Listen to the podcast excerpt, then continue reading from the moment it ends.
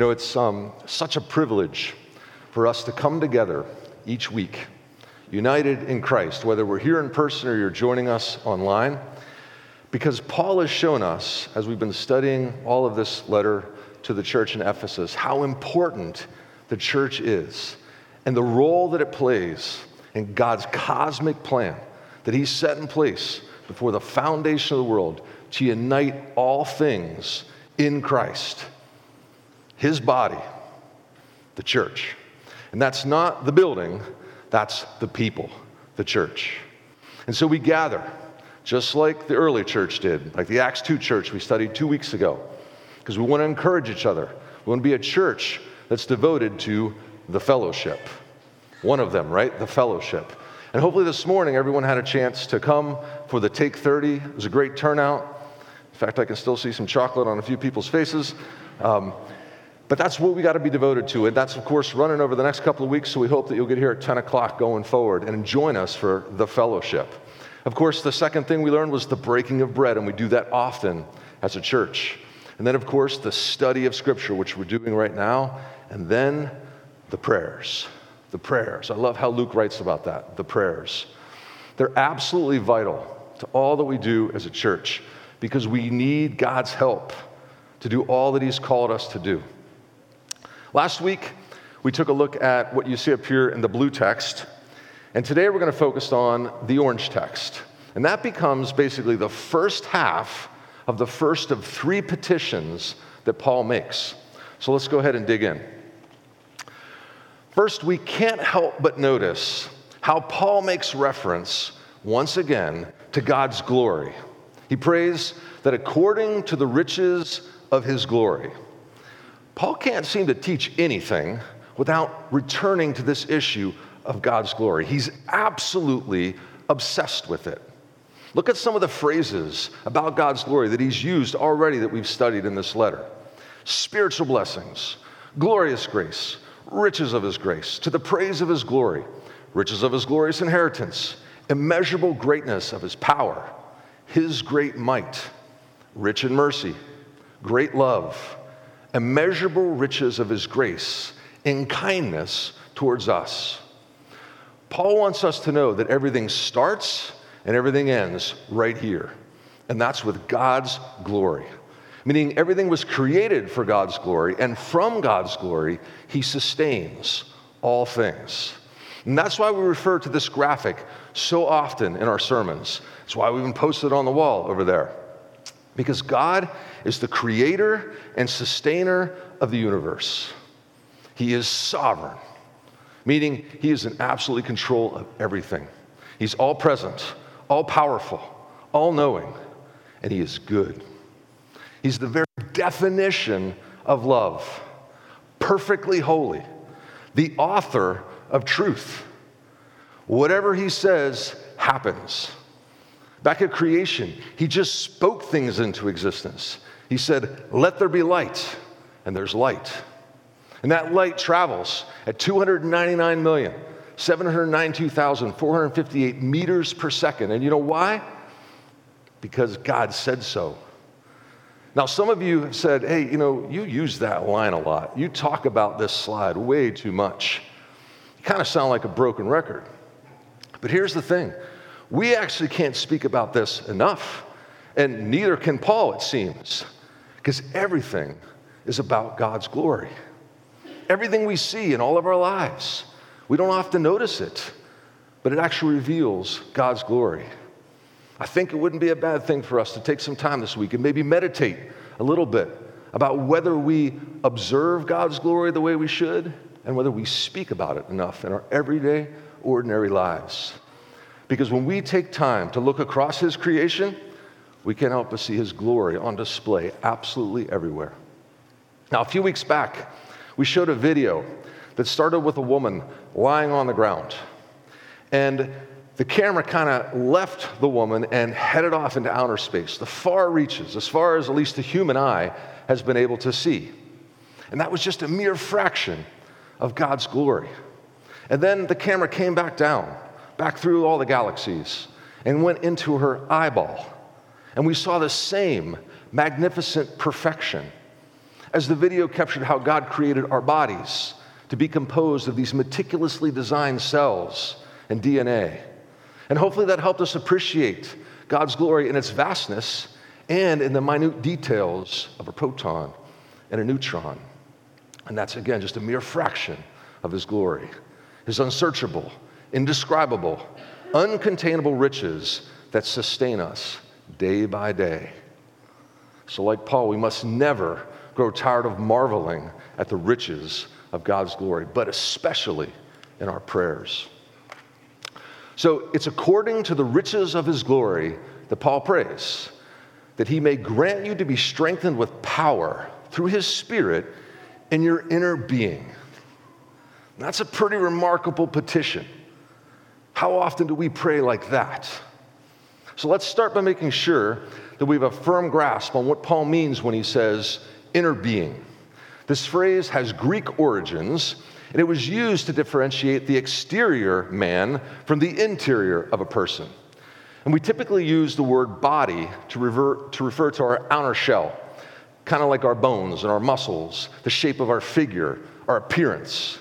And we use words like mind or heart or soul to refer to that inner man, where the thoughts, our motivations, and our aspirations reside. So, this is the context from which Paul prays as he employs this phrase, inner being. Now, the Greeks also grouped the inner being into three main components that they believed governed human behavior. First, they identified our ability to reason. That's how a person discerns right from wrong.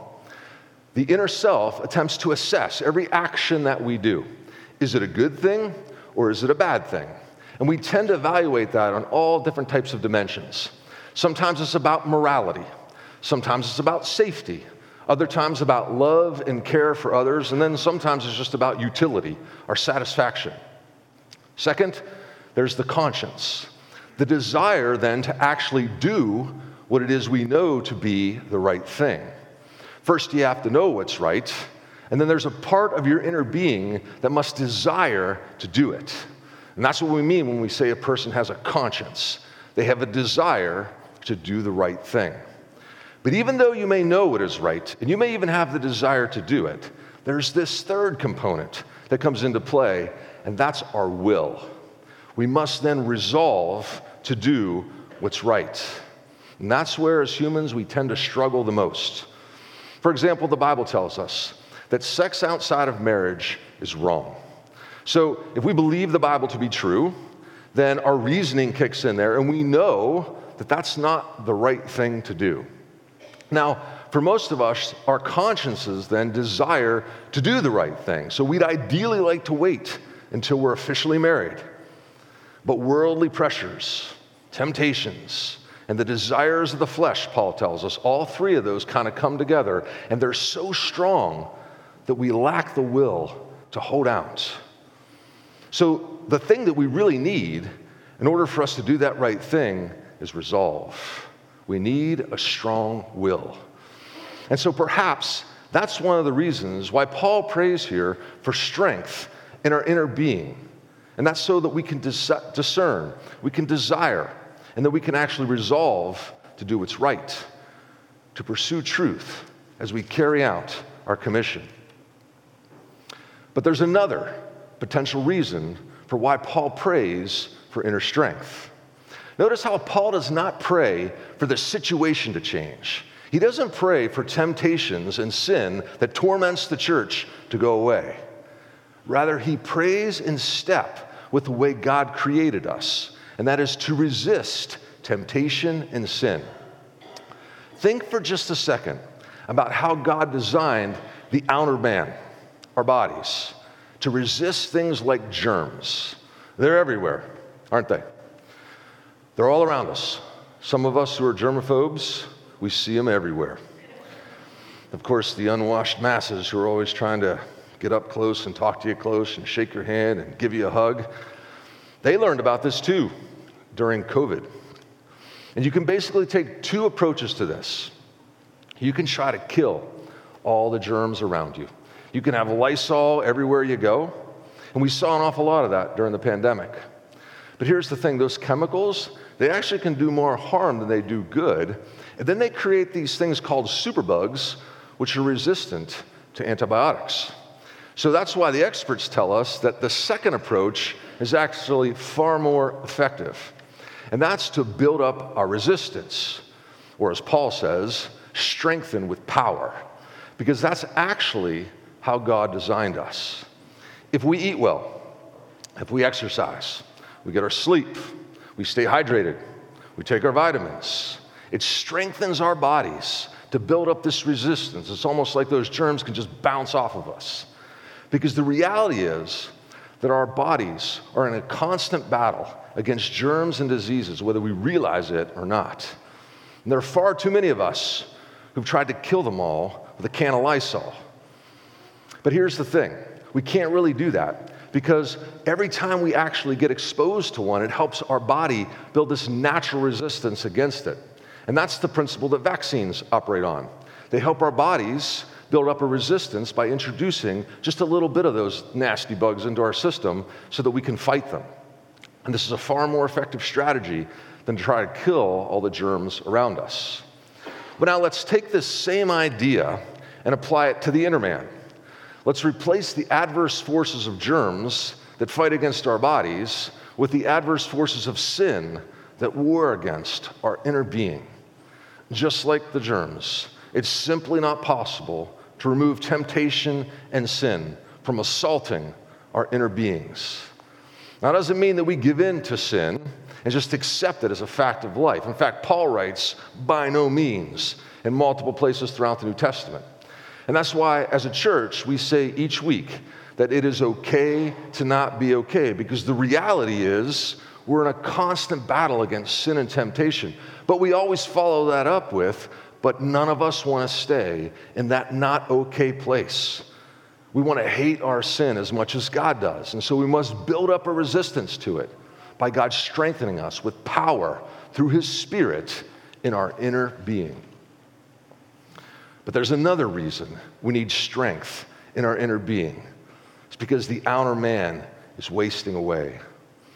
Paul writes all about it in his letter to the church in Corinth. He writes, So we do not lose heart.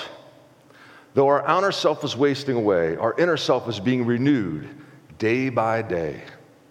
These old clay pots, as Paul calls them, they're in a near constant decline. The outer man wasting away, but our inner man is being renewed day by day. And that's the part of us that's eternal. That's the part that lives forever. So, those physical sufferings that break down our bodies that we wish we didn't have to deal with, they actually help strengthen the inner man. They actually have an eternal purpose. And that's why Paul doesn't pray to have the challenges and suffering removed from the church. Rather, he prays that the saints who comprise the church will have strength to persevere through them, so that our inner beings, the eternal component of our existence, is strengthened. And I trust I'm not alone in my prayers when I find myself praying far too often to remove circumstances in my life. Perhaps we should all pray like Paul pray less that we have the suffering and the challenges of our lives removed, and pray instead that we would have strength equal to whatever challenges, whatever suffering happens to come our way. But there's yet another reason that we need to be strengthened. And it has to do with how God's rescue plan works. As we talked many times, we're all born on that wide, dark path leading to eternal destruction, up there at point number one.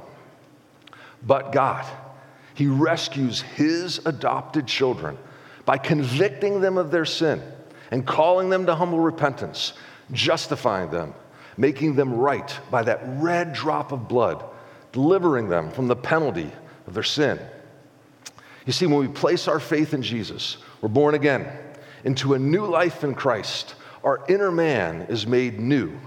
We're placed on that narrow, well lighted path, number two, that you see up there, and we receive the Holy Spirit. And it's here at point number two where Paul's prayer for strength in our inner being comes into play. Remember, he is praying for the saints, the believers. They're already at number two. So this is not a prayer for conversion, this is a prayer for sanctification. And sanctification happens when the Holy Spirit strengthens our inner being so that we progress along the path, so that we move from number two to number three. Sanctification is the process by which God makes a believer more Christ like. It's a deliverance from the power of sin. Sin will still afflict us, but it's a deliverance from the power, a process where believers continually grow in their righteousness. And it's accomplished by the Holy Spirit's power and his presence, which is why Paul prays for us to be strengthened with power through his Spirit in our inner being.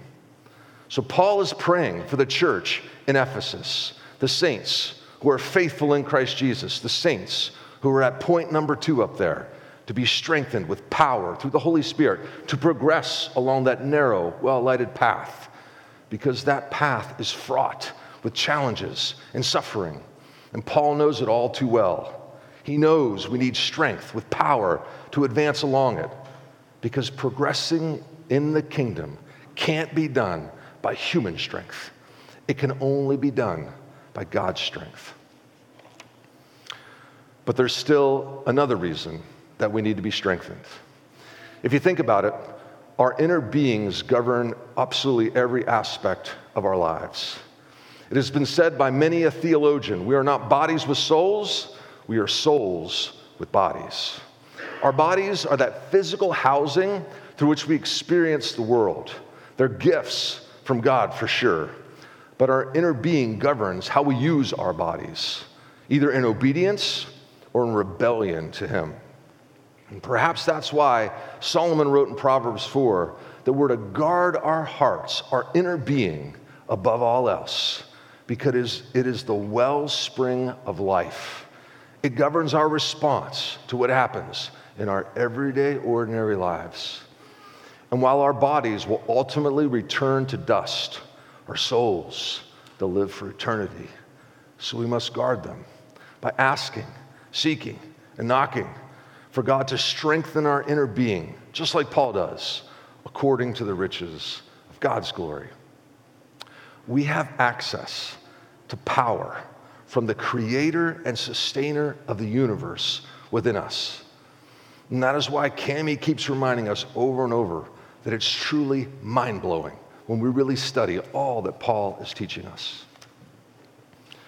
But there's at least one more reason we need to be strengthened. God's greatness and His glory requires it. Think about it. We are mere mortals, riddled in our sin. The best of men are merely men at best. We need strength in order to receive all that God desires to grant us out of the riches of His glory. And to see this, I want to illustrate it two ways. First, as a prisoner of war. You know, oftentimes when they're um, finally saved, they've been suffering severe starvation. And you simply can't prepare a steak dinner the night of their rescue. Their bodies can't handle it. It'll make them severely ill. It may even kill them. They need to be strengthened first to receive the food. Another way to see this is you can't feed a child a steak either. They'll probably choke on it. But even if they don't, their bodies can't digest it. They must learn to first chew. Their digestive system is strengthened as they mature before they can enjoy a good steak. And the same goes with the inner man. We need to be strengthened with power through God's Spirit in our inner being first. We need to be made mature in our faith so that we might actually be able to receive the riches of His glory that we need as a church. As humans, we're feeble and we're frail. We need strength for the kingdom tasks to which God calls all of us. So let's not be a church that just prays for the physical well being of these old clay pots. Let's also be a church that prays for the inner being, for souls to be strengthened with power through God's Spirit, so that we might grow along that sanctification path you see up there maturing in Christ as members of his body, the church. Let's pray.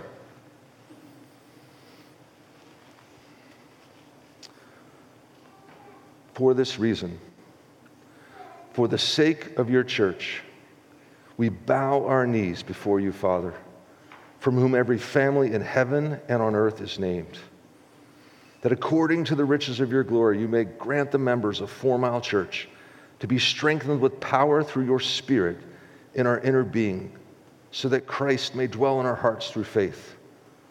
That all of us members of Four Mile Church, being rooted and grounded in love, may have strength to comprehend with all the saints what is the breadth and length and height and depth, and to know the love of Christ that surpasses knowledge, that we may be filled with all the fullness of you, God. Now, to you who is able to do far more abundantly than all that we ask or think, according to the power at work within us, to you be glory in the church and in Christ Jesus throughout all generations, forever and ever. Amen. So, for our response time today, we're going to continue on with the prayers. Just like last week, we're going to take about five minutes. You'll see the timer up here behind us. Um, this is a great time for you to use those books that we handed out, write out some of those prayers for inner strength, and then take some time to pray for them, not just now, but also throughout the week to come.